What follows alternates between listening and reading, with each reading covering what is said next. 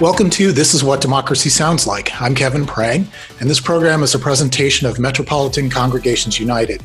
MCU is a community organization that brings together religious congregations, community groups, and individuals to work for a common purpose to create a better life for all residents of the St. Louis region. We work at the intersection of race, economy, political power, gender, and the structures of oppression at work within us individually, within our organization, and within the community. We are working towards building people's control of the government, building community control of the economy, expanding the public sphere, and creating structural racial equity. Today, my guest is Sean Soendker Nicholson of Clean Missouri. Uh, and today we're going to talk about Amendment 3, which is appearing on the November 3rd ballot in Missouri and looks to overturn Clean Missouri, which was passed by voters in 2018. So, Sean, welcome. Thank you for joining us. Yeah, thank you, Kevin. It's good to be with MCU again. Okay, great. So, just as a, a, a, note for our listeners, this is being recorded on July 1st of 2020. If you're listening to this in August, September, or October, just know that that's the context that we're talking about this in. I'm sure we'll replay this a couple of times and probably even have Sean back later in the campaign season um, if if time allows. So, uh, it's great that you're here with us. Let's start with just a refresher about Clean Missouri. What was it and what did it include? Yeah, so the Clean Missouri Citizens Petition uh, was on the November 2018 ballot, and it was put there after a two year campaign of signature gathering. MCU leaders were a big part of that effort to, to put that on the ballot. We turned in almost 340,000 signatures to the Secretary of State in May of 2018. And it was a multi part legislative reform measure that all of the parts of that were about making our state government more responsive to the people, um, less responsive to partisan and special interests. Uh, the first thing that was in the ballot title uh, of, of Amendment 1 of the Clean Missouri Amendment, or the first bullet point, was about the redistricting reforms. And so there was a three part uh, redistricting reform in the Clean Missouri Amendment that made our process more transparent, more independent, so that it's not just partisan actors uh, drawing the maps, um, and added criteria to the Constitution so that we know that voters have a fair shake and that um, however maps get drawn in the end, that they're not unfair to any party, that they keep communities together, and that they protect the voting power of communities of color.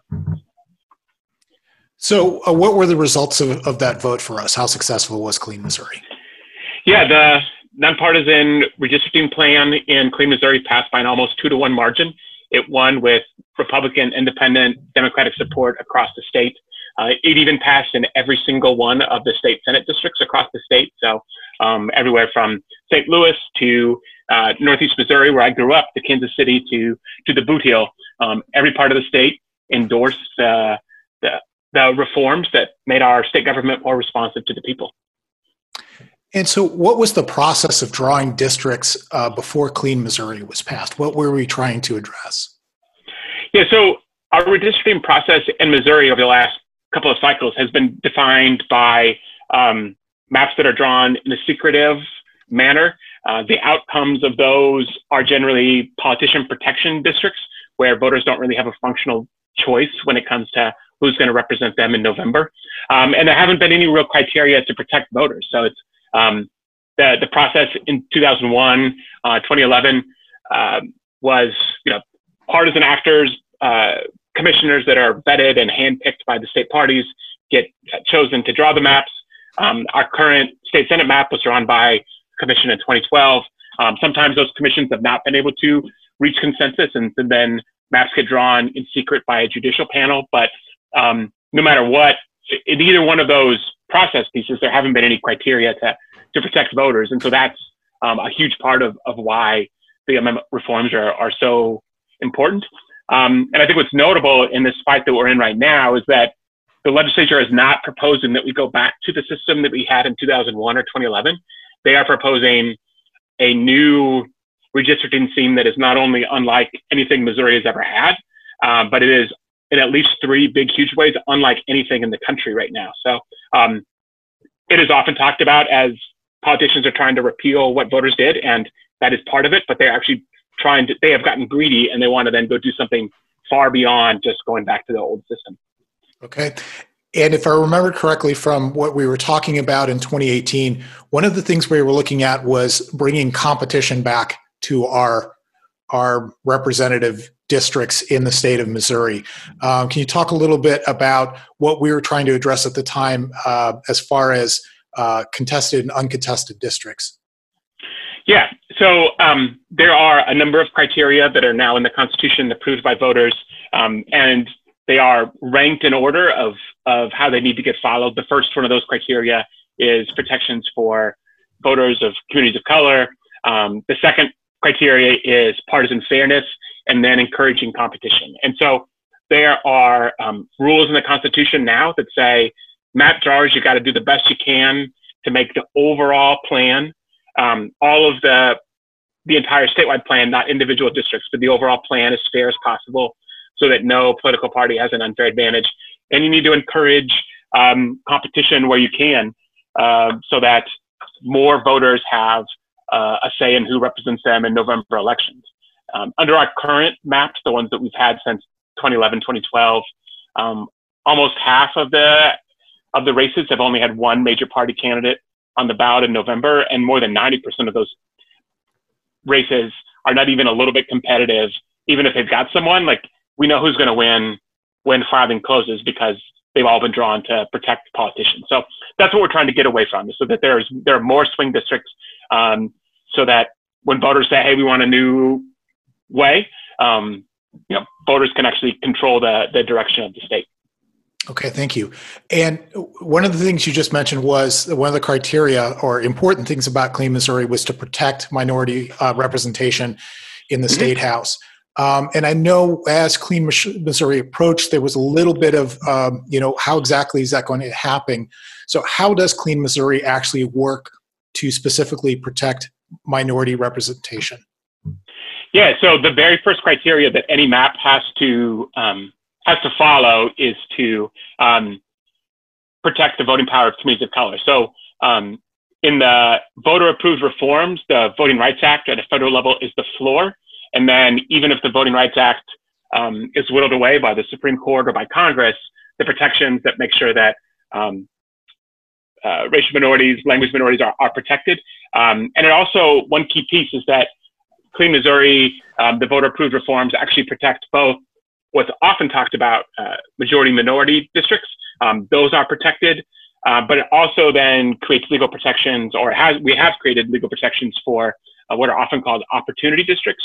So in parts of the state where um, there's a lot of um, growing populations and there's a lot of families that are moving together, you can create coalitions so that um, it uh, ensures that uh, voters of color are not unfairly broken up by uh, map drawers in a way that diminishes their political power.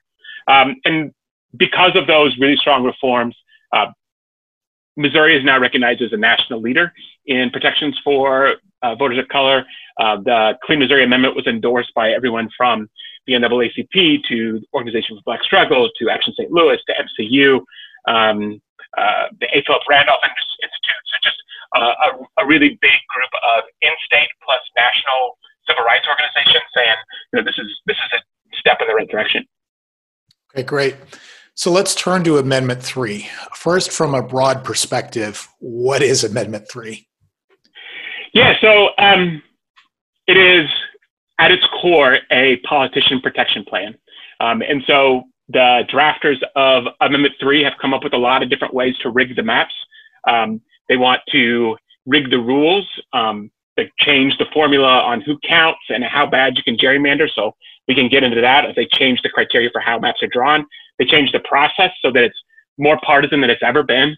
Um, it's secretive.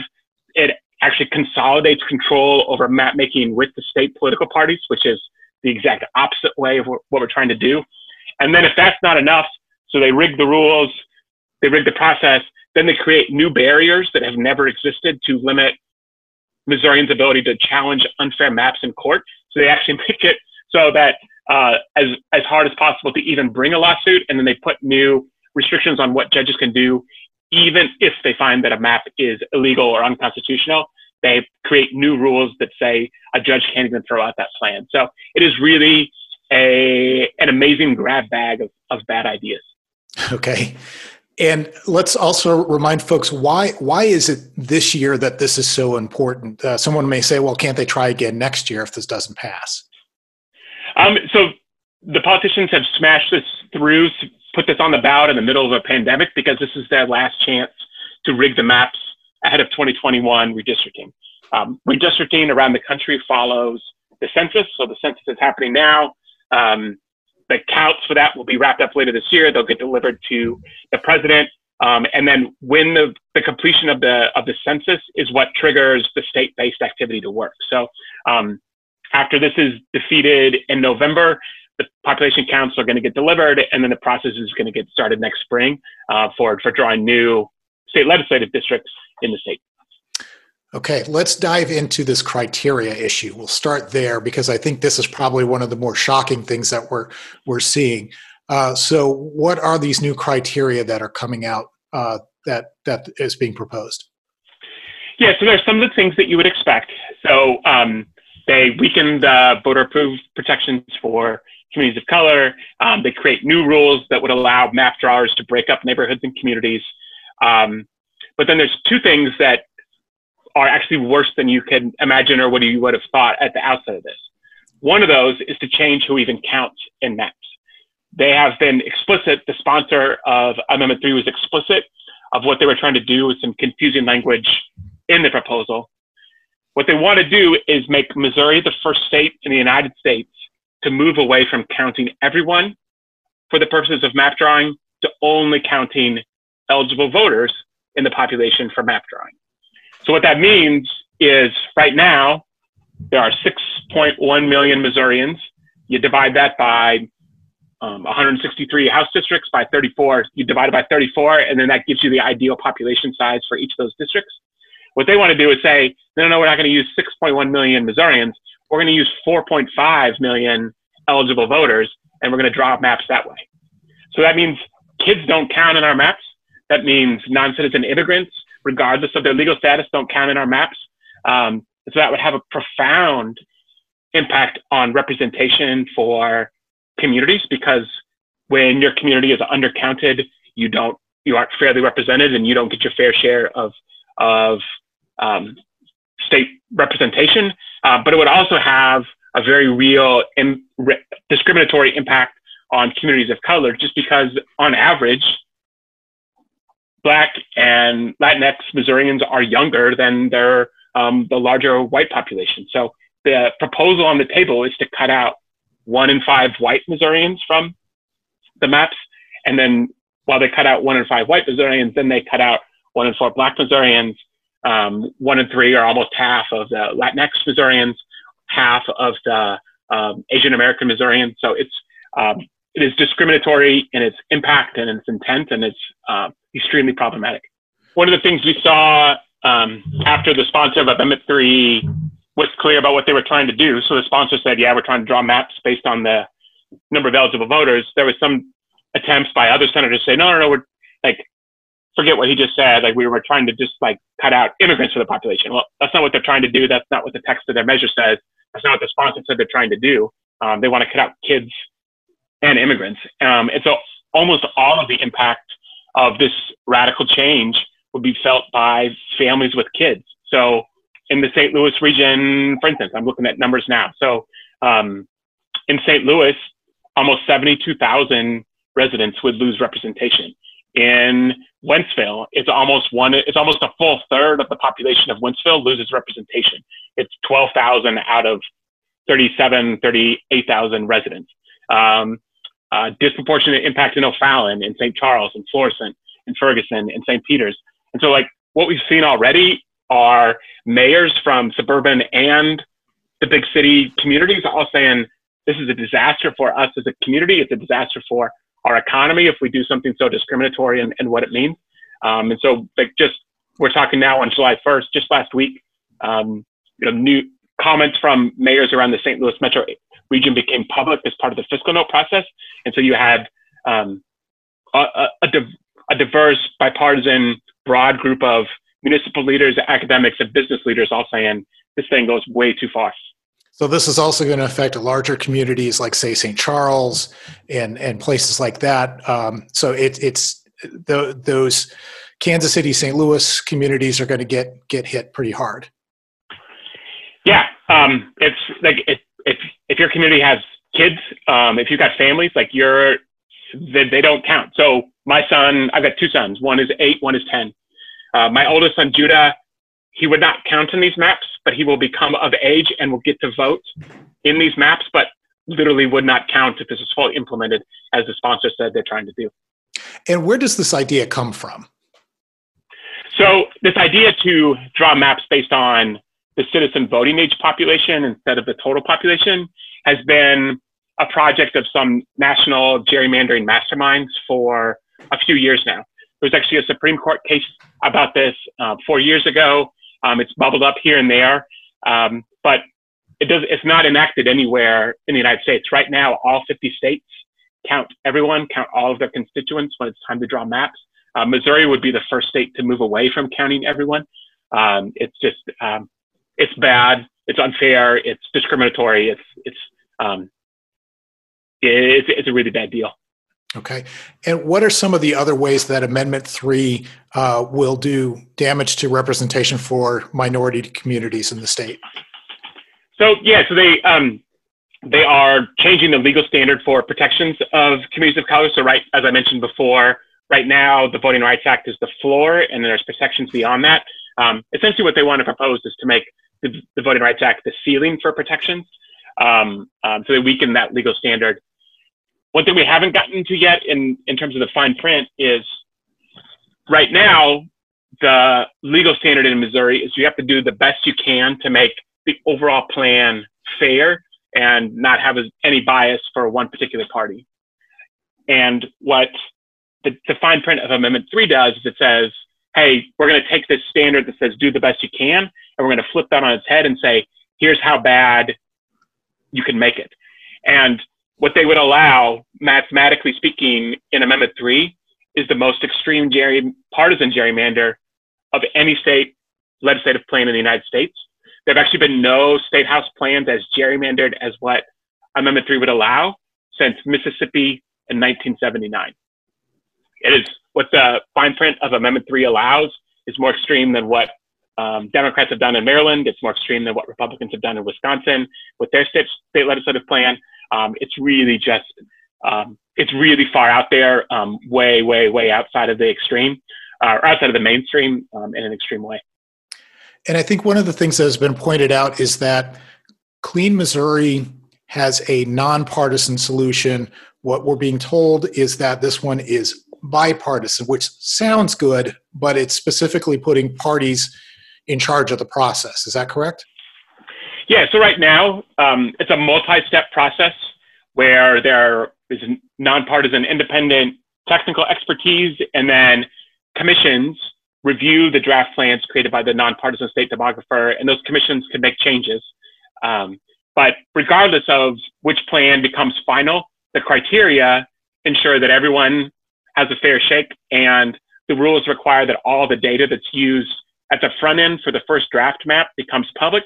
So there's a shared data set for everyone on the commissions, everyone in the public, um, somebody who might want to sue on the maps. Everyone's got a shared data set that they can use to say, hey, somebody was, um, you know, if, if everyone tries to go outside the bounds of what's legal and what's fair, there's data there that they can use.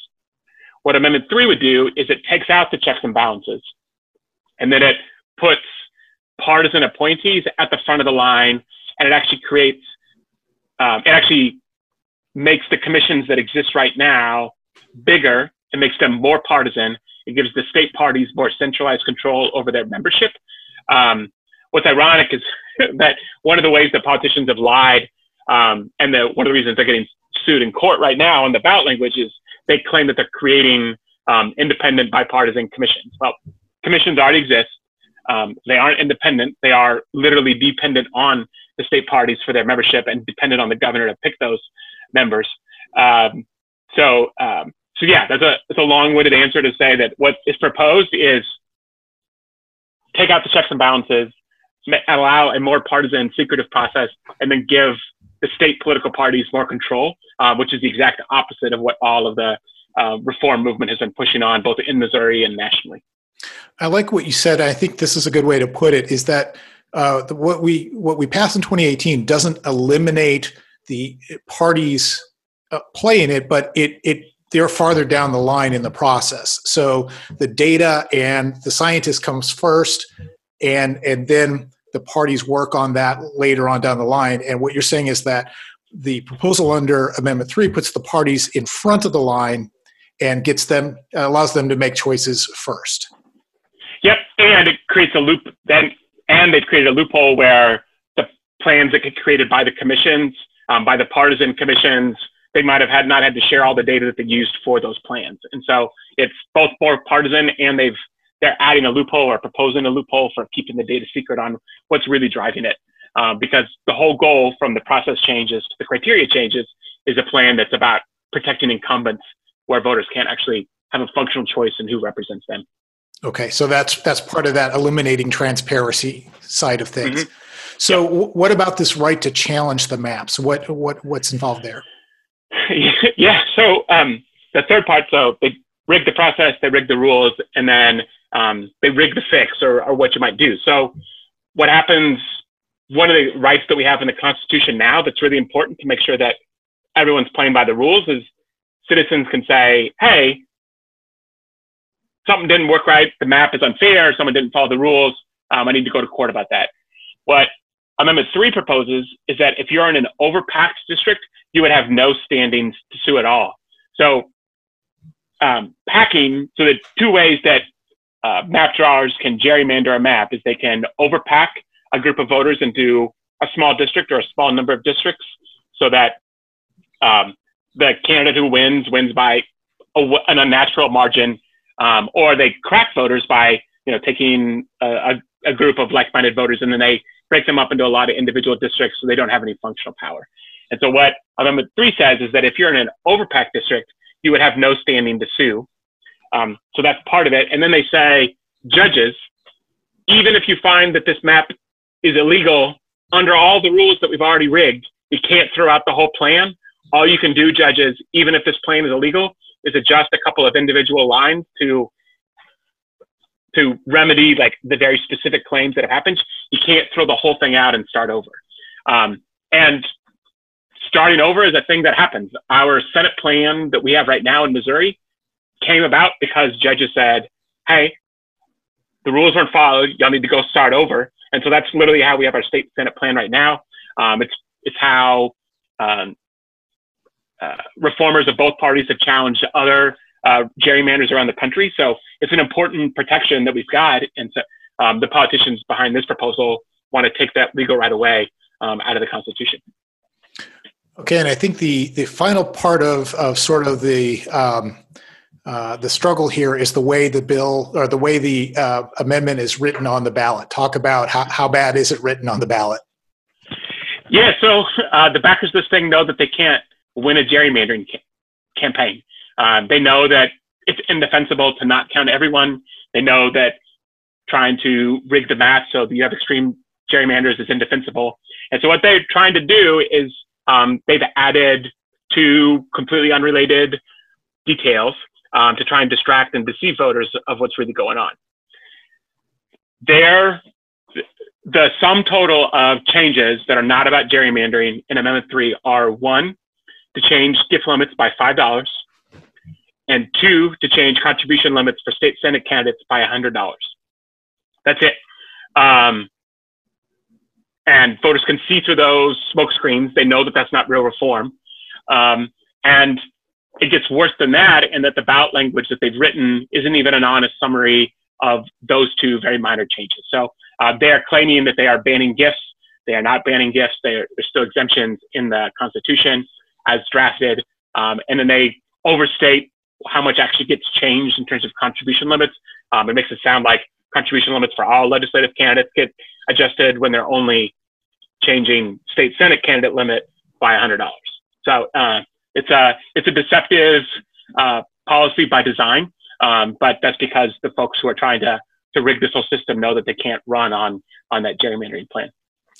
And even those numbers are much smaller numbers than were actually changed under Clean Missouri in 2018. I think that's what amazes me is, is that it's such a thin veneer uh, that that they think no one's paying attention? Yeah, so when we were collecting signatures, MCU, um, everyone else around the state, the year that we were collecting signatures, there was more than a million dollars in lobbyist gifts that were reported that year. And so um, what voters put into the Constitution was a cap of $5 on lobbyist gifts. Um, that was designed in such a way that it doesn't create weird situations where if you're at the Lions Club and there's a cup of coffee, like you can drink a cup of coffee or you can get a certificate or something like that so that it, it doesn't create new problems. Like the goal was to not create unintended consequences. Um, the goal was to ban the really bad, egregious gifts, um, things worth more than $5. That's what voters approved. And so um, they are trying to just change the limit by $5, um, which is obviously not a substantive change. Okay. And I think the last thing I, or one of the last things I want to touch on is um, things are, are, because it's Missouri and politics, things will get a little bit confusing here. We're talking about voting no on Amendment 3, uh, which would um, change what we voted yes for on 2018. So the Clean Missouri campaign is now asking you to vote no after asking you to vote yes in November. So I, I think that's the first thing to say. Yep. No on Amendment three. That's that's that's all we're saying from from here on out. Um, it is a crazy, crazy year with a lot going on, but I think um, one of the really energizing and exciting things about this campaign is that while stuff may be nasty in DC, and while we may be super frustrated with that, and where we're super frustrated with um, dysfunction at other levels of leadership, this is a tangible, very real way for us to make sure that our state government is responsive to us and that we can be making sure that everyone continues to count and everyone is counted in their government. Um, there are folks in the streets right now demanding that policies reflect their community members, um, that policies recognize the value of everyone, and we are literally going to get to vote on that um, on that question and that concept come November, and to make sure that everyone remains counted and a part of uh, our state government. Okay, great. And how can listeners become more involved or learn more about Amendment 3? Yeah, so check us out at cleanmissouri.org. Um, we're also on all of the socials at Clean Missouri. Um, there will be a lot more coming on in the No on 3 campaign. Uh, there are volunteer opportunities already moving. So check us out, cleanmissouri.org. Um, hit us up on email at team at cleanmissouri.org, and we'll get you plugged in and get you all the resources you need to to beat back this gerrymandering plan. Okay, great. I want to thank our guest today, Sean Soendker uh, Nicholson of the Clean Missouri Campaign. To learn more about MCU, go to the Metropolitan Congregations United website at mcustlewis.org. Also, be sure to follow us on Facebook, Twitter, and Instagram for news and events. And that's where you find us if you want to participate. There is information about how to get involved with actions that MCU is taking. I'm Kevin Prang, and you have been listening to This Is What Democracy Sounds Like. Tune in again next time, and thank you for listening.